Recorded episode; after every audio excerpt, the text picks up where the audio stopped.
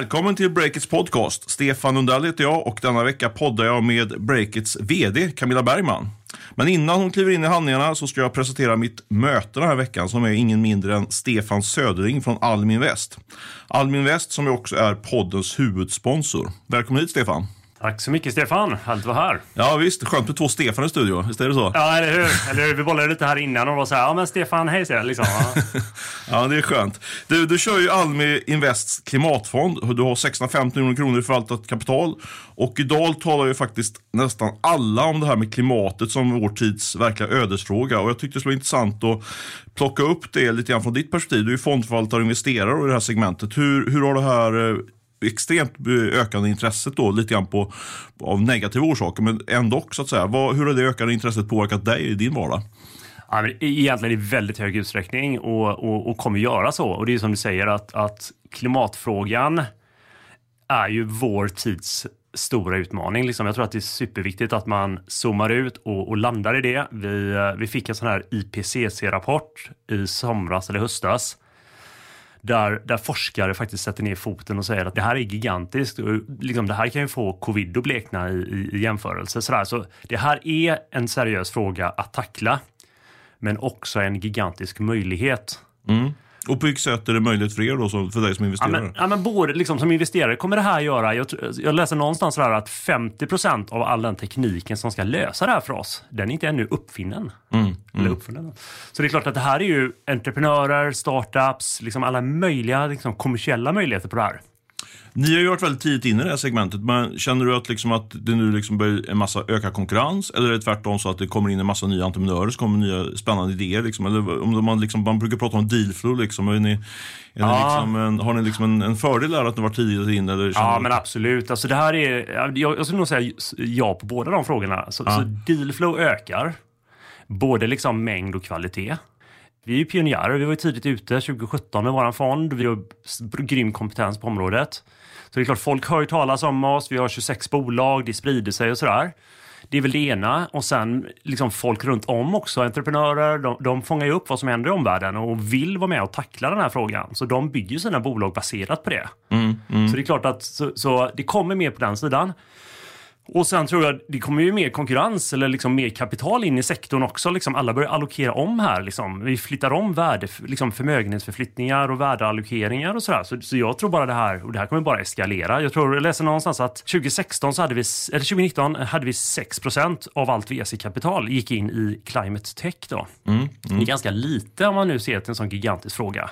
6 procent 6 procent bara ja, av, ja. det, av det globala. Och jag vet att i år bara, så i januari så investerades det lika mycket i, i climate tech i januari som under hela 2015. Oj, okay. Så det är klart, det här det rör ju sig enormt starkt i den här riktningen. Men, men jag tror vi har bara börjat skrapa på ytan där. Men om man är, mm, om vi tänker liksom att det är många investerare och entreprenörer som lyssnar på den här podden, om man ska liksom ge sig in i det här segmentet då, för det är ju något som växer och kommer fortsätta växa. Eh, vad är liksom ditt råd? Vad, vilka, vilka segment är mest heta? Liksom? Det, är, ju ett väldigt brett område vi pratar om om eh, hela impactområdet. Liksom. Ja, men jag tror så här, om man, om man zoomar ut så är ju de, de två stora frågorna liksom, för att lösa liksom, CO2 då, eller växthusgaser, det är ju energisektor och transportsektor. Jag tror att det är 60 procent av utsläppen. Och mycket av de här, liksom, och sen givetvis industri också. Och det är ju de här initiativen med eh, elektrifiering, liksom, elbilar, laddlösningar, bilar och transporter med nollutsläpp. Eh, och, och, allt det där runt om det ekosystemet. Jag menar, Northvolt har ju alla läst här, tog in den här stora rundan här i somras. Mm. En värdering på 100 miljarder. Nu senast idag i morse så kommer pressrelease att H2 Green Steel skriver ett kontrakt med eh, Iberdrola som är ett energibolag i Spanien om förnybar energi för att, jag tror det var ett värde på 25 miljarder. Mm. Så det är klart att allt det här liksom trycker ju liksom de stora industrierna i den riktningen och det kommer ju med en mängd startups kopplat till detta. Och det är ju de vi vill investera i. Det är de, alltså vi, den marknaden kommer ju bara växa. Och det är ju en ganska, man kan tycka att det är lite teknisk risk i vissa av de här projekten och det kan man ju då mitigera med, med liksom duktiga investerare som kan området. Men trenden är så enormt stark så det kommer komma liksom anodtillverkare, katodtillverkare, elektrolys. Liksom, det kommer ju allt inom, inom det segmentet då. Så lite grann att man ska, man ska ta rygg på de här stora ettorna om man, om man är entreprenör och, liksom, och, och försöka hitta liksom, innovationer och eh, idéer runt om. Eller ja, och sen tror jag också, jag tror Sverige har en jättefin fördel här med, med hela liksom, techområdet också. Alltså, det är mycket digitaliserade lösningar kopplade till detta. Mm. Hur du kan optimera drift av system, hur du kan liksom och även i BTC-affären också tror jag. Liksom hur du kan få slutanvändare till att liksom optimera och styra sin energiförbrukning och sådär. Så, så det finns ju mycket digitalisering där också. Liksom, mm. Det kanske inte alltid är appar just, men det kan vara backend-system, men det kan också vara liksom, uh, rena, vi har ju flera bolag i vår portfölj som är både tungt deep tech men också liksom på, på appmiljön också. Liksom en värld av nya möjligheter kan man säga, både som entreprenör och investerare. Du, eh, vi skulle kunna prata hela podden här tror jag, men vi, vi är tvungna att, att sätta stopp här nu för att släppa in eh, Camilla Bergman studion också, som står och stampar utanför. Uh, tack Stefan för att du kom hit och jag hoppas att vi ses igen framöver. Vi kommer säkert ta en lunch om inte annat tror jag, men vi kan ja. hoppas att du är tillbaka i poddstudion också framöver. Ja, men jag hoppas jag. Superhärligt att vara här. Kul. Tack så mycket Stefan. Tack så du ha. Då har Stefan Södling gått ur studion och istället har Camilla Bergman tagit plats här i poddstudion på Artillerigatan. Camilla Bergman som är chefredaktör på... Nej, jag är dum i huvudet. Du är inte chefredaktör, du är ju faktiskt VD. Vi kör vidare, ja. det funkar. Jon Mauno Pettersson är ju chefredaktör, men du är ju VD och allt i allo kan man säga på breaket. Hur känns det att vara med i podden äntligen? Ja, men det känns väldigt bra. Jag, för jag, jag tänkte ju faktiskt att vi skulle börja med att reda ut det här, Stefan. För jag, jag var ju vad ska man säga, bokad som en av då fyra personer som skulle vara med i den här podden i höstas när du drog igång Lundas vecka.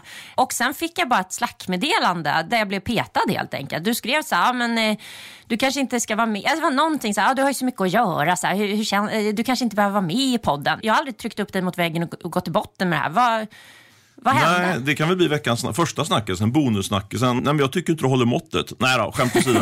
Nej, men jag tänkte faktiskt så här att eh, jag, jag satte på mig ägarglasögon och tänkte fast det är bättre att du fokar på, på vår kärnverksamhet och kör det lite grann sådär. Men egentligen vet jag inte riktigt vad, vad som är. Jag kommer inte ihåg, jag har inga detaljer. Men nu är jag väldigt glad att du är här i studion. Mm. Vet du vad min teori är? Ja. Jag tror du tycker att jag är lite jobbig att podda med. Nej. Jag, jo, jo, nej, jo nej, lyssna nej, på det här nu. För ja. jag kommer ihåg det när vi clubhouseade du och jag i våras. Då skulle du alltid så här Alltså du vill, båda du och jag vill köra vårt eget race. Liksom. Så du kunde ju bara slacka med att ah, det, här är de, det här är det jag tänker vi ska snacka om. Då kom jag så här, ah, det här är det jag tänker att vi ska snacka om. Så vi skulle hela tiden så här, lite gå i clinch om vem som skulle bestämma.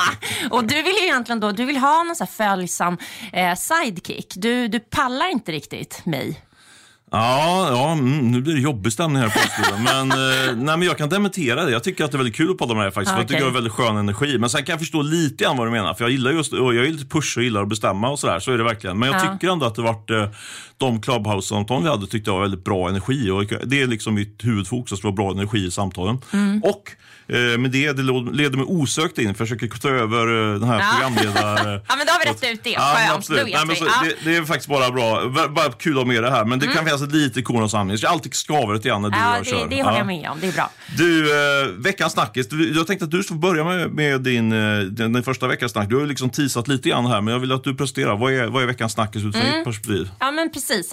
Veckans snackis kallas för The Great Resignation eller lite enklare The Big Quit. Eh, och jag går och tänker väldigt mycket på det här just nu. Det är nämligen ett, eh, ett begrepp för att väldigt många lämnar sina jobb just nu och att det är stor ja, men väldigt stor ruljans på arbetsmarknaden. Och det här syns extremt mycket i tech-Sverige just nu. Och, frågar jag då osökt, vad beror det på?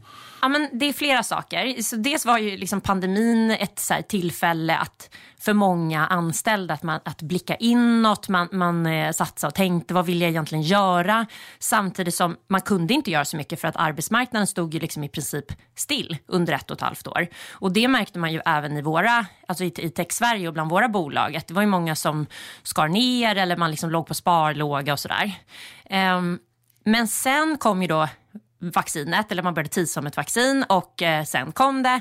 Och då var det som så här proppen ur hela tech-Sverige och liksom, inte bara inom tech. Eh, alla tryckte på knappen och började anställa. Och då rättar man fel, men då var det ju också, alltså många, många techbolag var ju stora vinnare i pandemin också, så det var ju liksom ett stort eh liksom uppdämt behov också. Med, det var ju ändå en stor tillväxt i stor del av sektorn redan, från, redan då. då. Men du Ja. menar liksom att de, de anställda mer vågas ut på arbetsmarknaden när, när pandemin var lite mer... eh, Ja, men dels det och sen så tror jag att väldigt många, eh, det, det gick jättebra för techbolagen men man anställde inte så mycket som man kanske hade behövt. Så att när då vaccinet rullades ut och då, liksom, det blev typ samma visa på alla bolag. Man hade det där styrelsemötet som bara, nu jäklar, nu gasar vi, det har gått så bra. Ut med 10 jobbannonser eller 20 eller ja, men ta så här Pleo vars eh, kontor vi ska ta, vi ska ju flytta eh, i februari och, eh, och de eh, ska ju flytta till ett så här, tusen kvadratmeter stort kontor och anställa hur många som helst. Och de är ju inte ensamma om det. Eh, och det var lite, ja, men när jag tänker tillbaka på det så här, före sommaren, jag tänkte ju så här, yes nu ska Breakit anställa, som att vi var liksom unika i det. Men det gör ju alla nu. Och då, det, är som, det blir ju då Eh, alltså man, ska, man går tillbaka till det här begreppet. Att, eh, ehm, det, det skapar ju liksom en världens ruljans på arbetsmarknaden. Eh, många som slutar, många som börjar. Ja, men det blir både så osäkert och väldigt eh, bra såklart. Alltså det skapar en massa möjligheter. Eh, men det är många som drabbas av det här, att människor lämnar. Och vi är en av de som drabbas kan man säga lite grann. Ja, ja men absolut. Alltså, vi har ju egentligen, men från två håll har vi ju på något sätt både förlorat och vunnit på det här. För dels har vi fått ett gäng människor till oss som då i The Big Quit lämnade de andra bolagen de var på.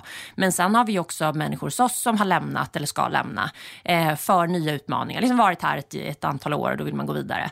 Och det var intressant eh, nu när vi haft eh, Break It Scale Up Day-turnén i Stockholm, Göteborg, Malmö. Det här liksom eh, det här var på något sätt den stora snackisen. Inte just begreppet the big quit, men att gud, vi måste anställa och det är så svårt att hitta de här talangerna. Så det är ju liksom lite en parallell trend på något sätt att det här talangkriget man har pratat om i många år, nu är det världens, ja inte vet jag, andra världskriget. Alltså det är helt sjukt, äh, verkligen. Ehm, Men om man tittar på, om vi vara lite introverta då, vad letar du liksom efter för, för människor nu? Lite med risk för att det då blir en liten platsannons här, men vi, vi kastar in den då med lite sponsor till breaket också. Ja, precis. Nej, men så här, skämt åsido, och, eh, och det är nog inte ensam om. Man letar ju alltid efter eh, människor som är eh, drivna eh, och liksom väldigt hands-on. Men med det sagt, just nu, alltså, nu, är vi inne på vårt sjätte år. Och ehm, eh, då tror jag att eh, man vill ju också ha lite mer så här eh, ja, men strategiskt tänk, eh, omvärldstänk. Och det, här, det här är något som jag har pratat med många grundare och vds om. Att man går igenom på något sätt olika faser i ett, eh, i ett tillväxtföretag. Där de första åren, då handlar det någonstans bara om att man vill ha en massa doers som bara gör. Och man själv är bara en doer som gör. Alltså det, det är det viktigaste. Du vill inte ha in de här som sitter och målar på powerpoints. Och, eller målar, men du vet, så ta fram whiteboarden och ska göra så anal långa analyser. Och, utan eh, det ska bara hända hela tiden. Sen kommer man till en fas där man inser, ja, men ett, du behöver såklart eh, ledarskap om du ska växa, för det blir så många, så du behöver ha fler chefer, kort sagt. Men du behöver också det här eh, perspektivet, liksom blicka utåt, vad är nästa grej, var, var är vi om fem år, tio år? Ja.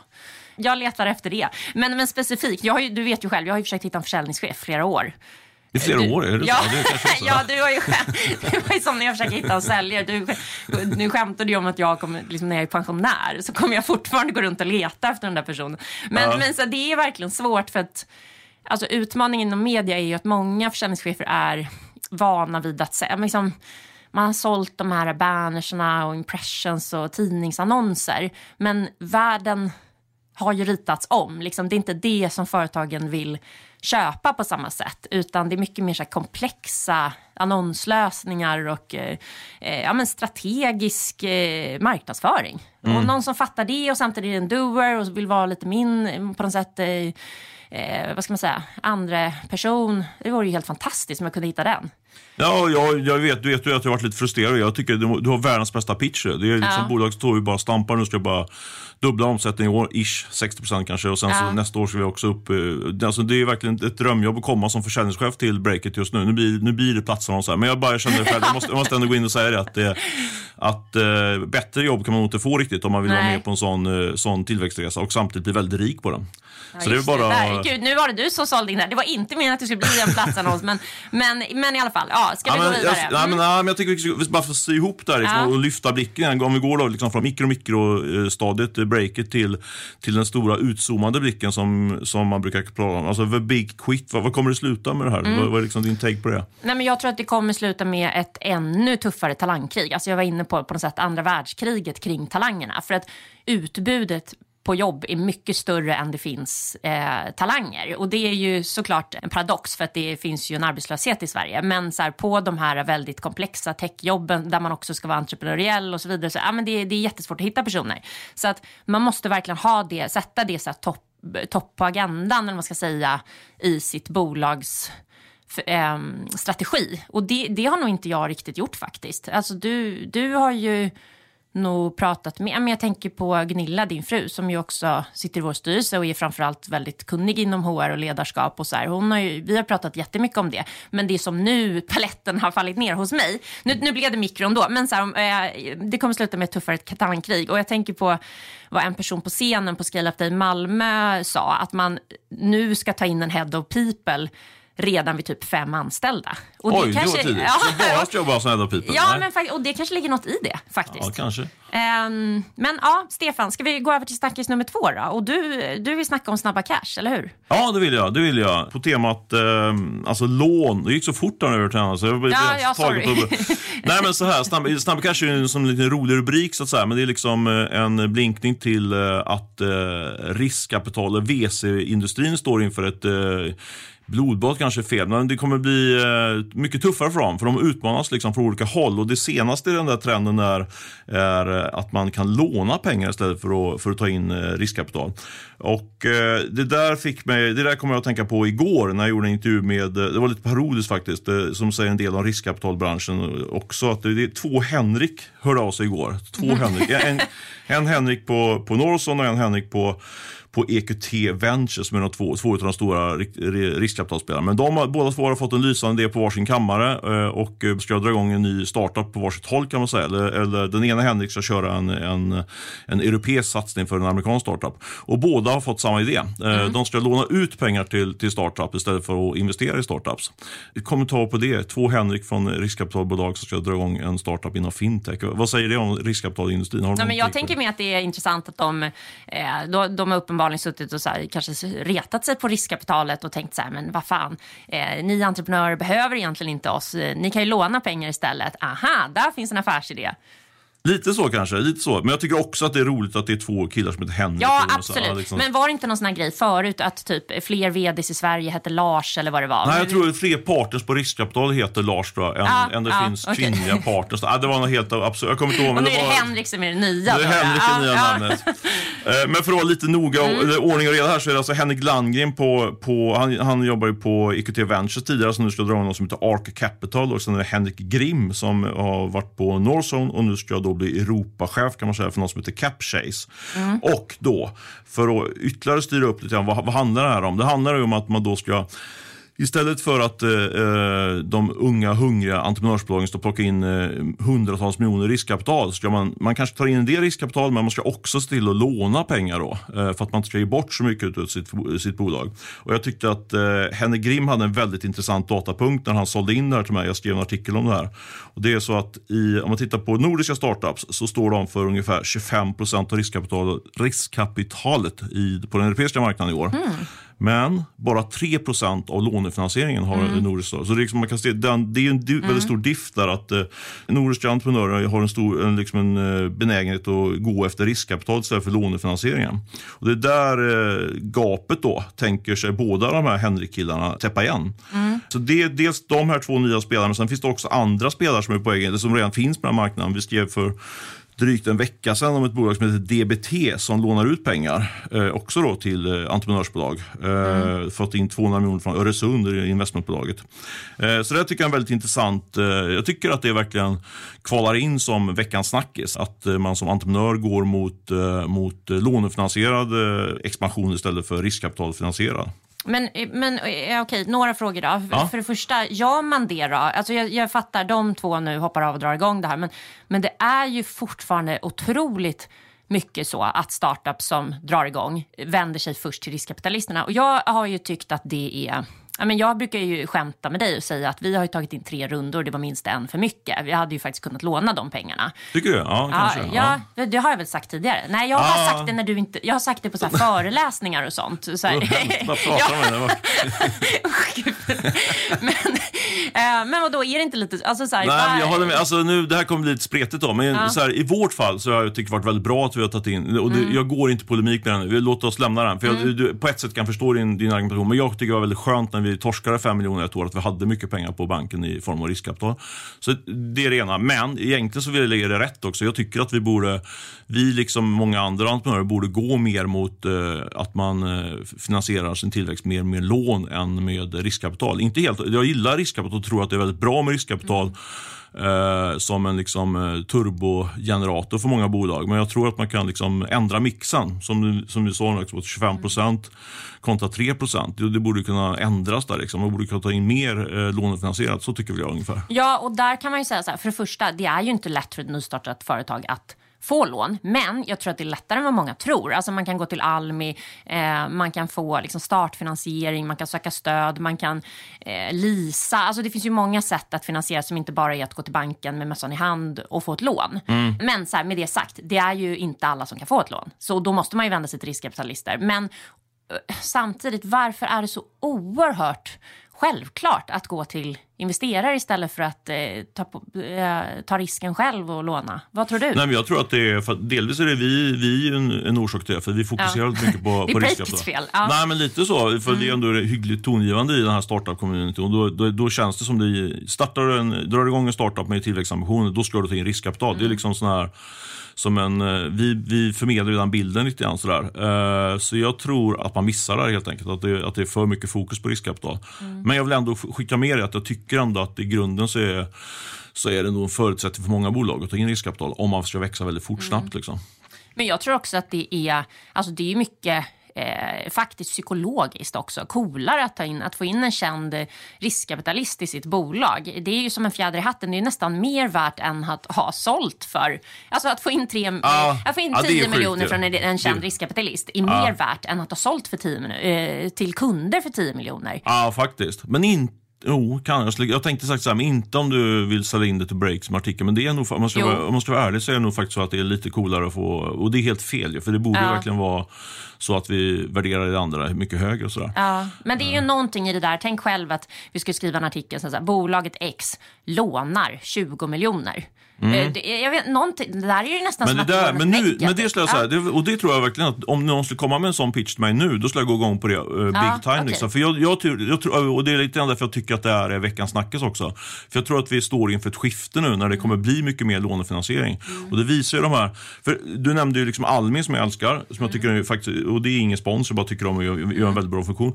Eh, men sen, men det, de jag älskar lite mindre, det är ju storbankerna. För där är det väldigt trö, en tröghet i det här systemet. Där, där är det verkligen nästan omöjligt att få kapital om man inte har eh, en hel del intäkter från början. Liksom. Eh, alltså få eh, och låna pengar.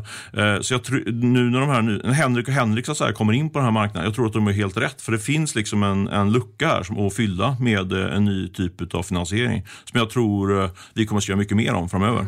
Men, och, vet du, jag tror i och för sig att storbankerna eh, jobbar ganska mycket med att förändra det. Alltså, de drar igång liksom startup eller techavdelningar som jobbar mer med så snabbväxande bolag där man förstår att man kanske inte kan visa vinst då från första året. Och så där. Så, alltså, det börjar faktiskt förändras lite där också. Så det är väl kanske ett, ett, ett exempel på din trend. Men, men, Fair, men jag, men jag håller med. Det är faktiskt, när du säger det, det slår mig att jag vet, nu ska jag inte nämna namnet för jag är lite men jag vet att det finns storbank som har jobbat rätt aktivt med det här. Så det är absolut, så jag tycker det tarvar nästan kartläggning på Break, att det skulle- de här nya finansieringsformerna.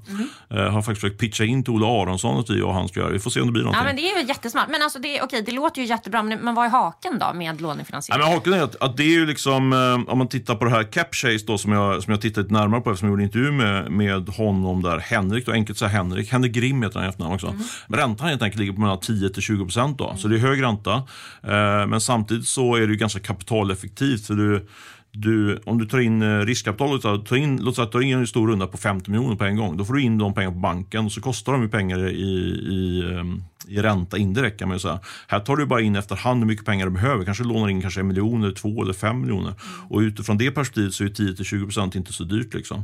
Sen, eh, sen en annan hake är ju liksom att du måste fortsätta leverera. De, de här eh, vänder sig mot, eller riktar sig mot eh, bolag som har en prenumerationsmodell, eller SAS-bolag. Liksom då, så man, man ser hela tiden att på, i Metrics att det rullar in pengar i, god, i, i rätt ordning, så att säga, i bra ordning. Men om det skulle vara så att du får ett hack på kurvan där, då kan det vara så att du inte får låna mer pengar.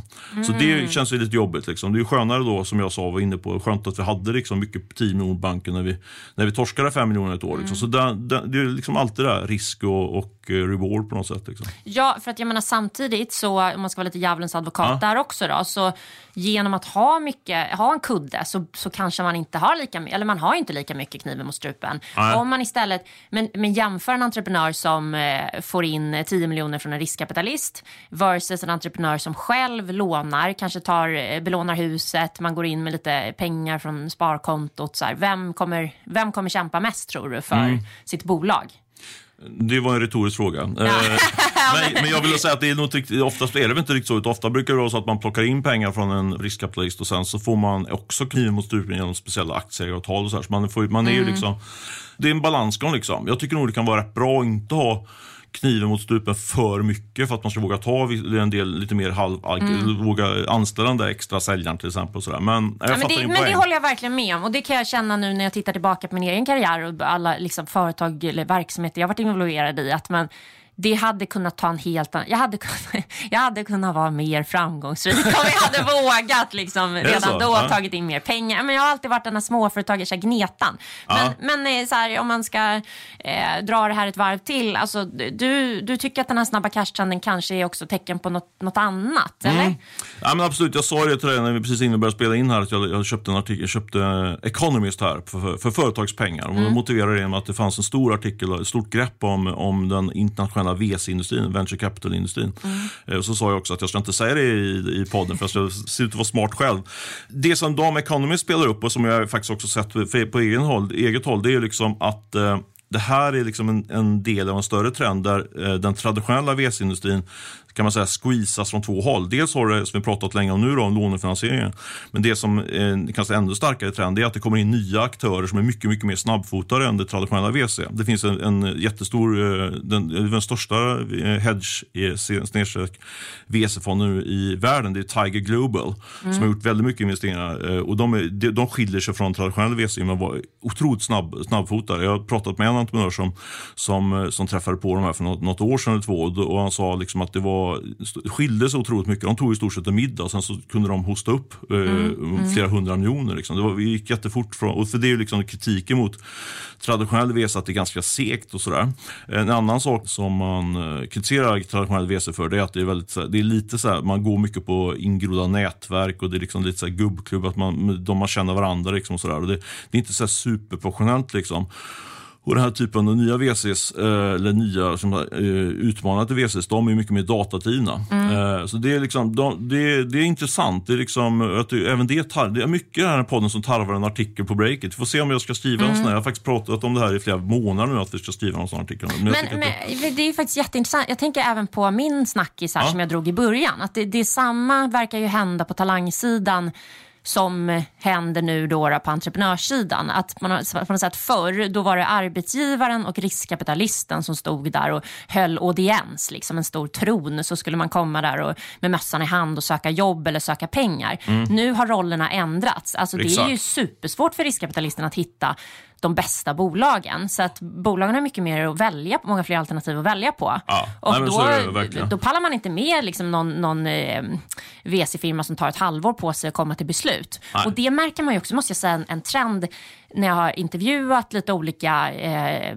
affärsänglar eller riskkapitalister, så som, de använder det som ett argument, att hos oss går det fort. Jag tänker på typ tandborstkungen, vår vän Noel Abdaem, eh, som vi intervjuade på, eller jag intervjuade på eh, Break It Scale Up Day, som har Humble Company. Mm. Eh, men han sa det att så här, vi, vi är det, det, någonting i stil med så här, det får ta max en månad, sen har vi ett beslut om vi ska gå in i ett bolag. Liksom. Och det har jag hört från flera håll det här, med att det får Och inte då, ta och då är han tid. ändå långsam om du jämför med Tiger Global. De tar Ja. oftast 24 timmar på sig. Så Ja, det det ja men där ser du. Gud, puff, så här liksom. det, Det disruptar risk, riskkapitalismmarknaden. Exakt så, exakt så är det. Precis.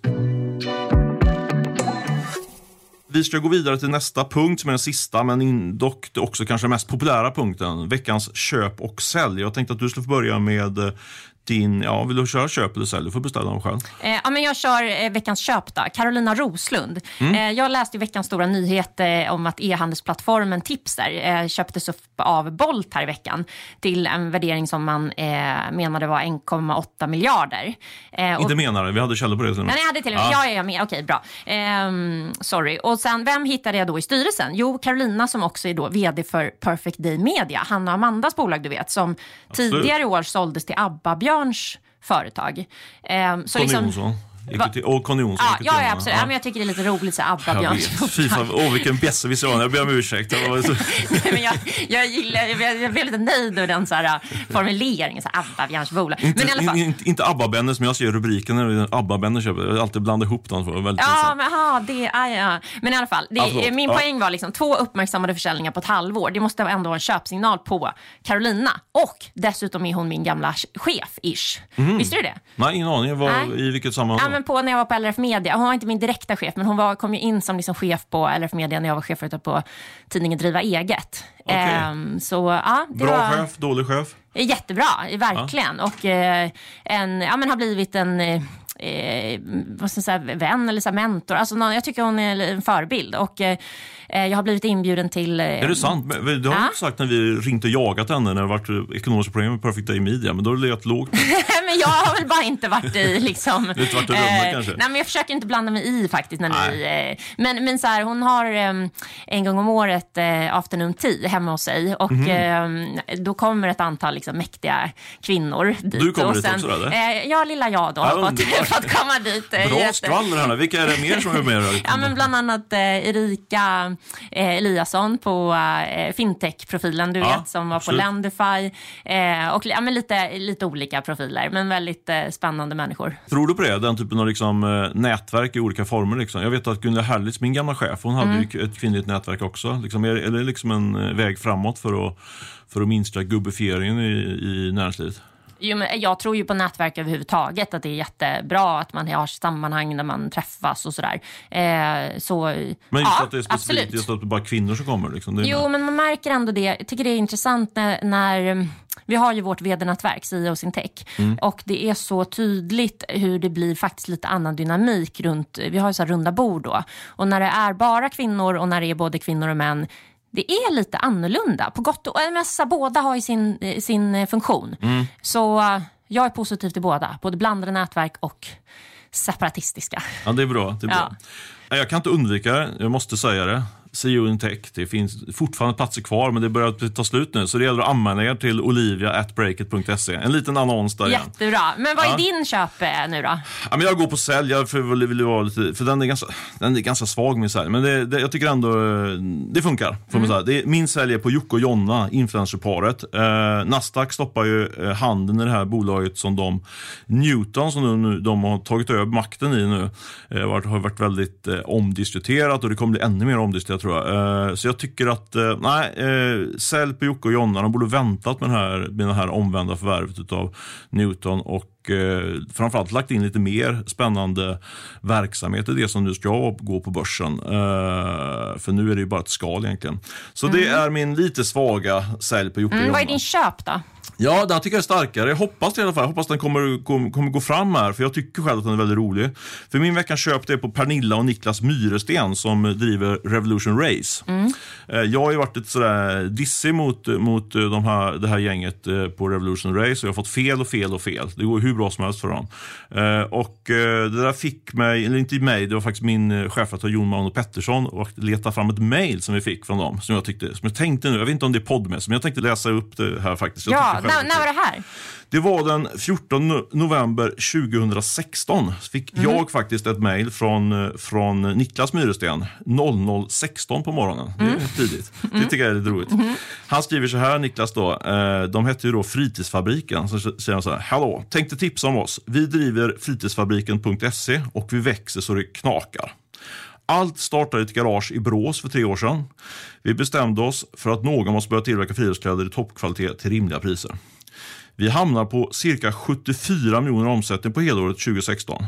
Vi har inte hunnit skaffa kontor än, ännu, men det är på gång. Eh, Bifogade artikel, hoppas de finner det här intressant. Och då svarade jag så här, jag skickar vidare här till, till eh, Jon då och sa så här. Låter nästan för bra för att vara sant. Men är det sant så är det en bra story. Och Jonas svarar så lite avmätt. Yes, det blir ett bra knäck efter lunch. Jag, vet, jag tyckte det var en knäck rolig här, historia. Ja, det blev knäck. Och sen, Ja. jag, vet att jag skrev det faktiskt också. Startade ett garage och så vidare. Vilket de gjorde det. Vilket, ja, men det är en fantastisk story om dem. Verkligen. Så de, de, de går till, från klarhet till klarhet. De hade ju sin miljardfest här i Göteborg i veckan och eh, chippade faktiskt in 100 000 till vår insamling till Unicef också. Mm. Vilket kanske är den starkaste köpsignalen på dem, eller? Fantastiskt. Men varför har du dissat dem? Nej, men det har, just i och med att den är ju väldigt, väldigt upp, alltså inte som personer och som entreprenörer har verkligen dissat men som, om vi tittar på aktiekursen så är den Mm. väldigt, väldigt högt upptrissad värderingen där. Så det är liksom, folk väntar ju på det lilla hacket i kurvan där och då kommer Mm. kursen gå ner rätt kraftigt. Så det är väl det som jag har dissat då. Hittills har jag fått helt fel. Men en liten anekdot. Vi hade ju med Pernilla Nyrensten på Break It Scale Up Day hösten 2018, för tre år sedan. Då var de ju inte heller... Alltså det var i princip den artikeln som, som du då hade skrivit, eh, men inte så mycket mer i media om dem. Och, eh, och lite, ja, men lite ett wildcard. Du vet, som man, här, man, ja, men det här låter som en bra Ja. person. Men hon var ju helt magisk. Alltså hon rev ju ner eh, applåder, folk satt ju bara och så här, ja, i, chock typ. Jätte, jättebra eh, eh, dragning. Och då tänkte jag verkligen så här, här är en blivande stjärna. Gud vad man alltid sitter och så här, Efteråt. tänker Ja. efteråt att man såg det då. Men, men jag tänkte faktiskt det. Ja, men Ja, ska bra. jag köra min sälj då? Ja, det Vi gjorde lite oordning här. här i, i, eh, i manuset. Så jag Mm, jag skulle hålla den hemlig för dig. Ja. Ja. men ve- min veckans sälj, Stefan Lundell. Han petade mig från den här podden, bjöd in mig med armbågen eller lillfingret eller vad man säger. Jag levererade ett pangavsnitt, helt på uppstuds. Och ja, nu får han äta upp sitt misstag.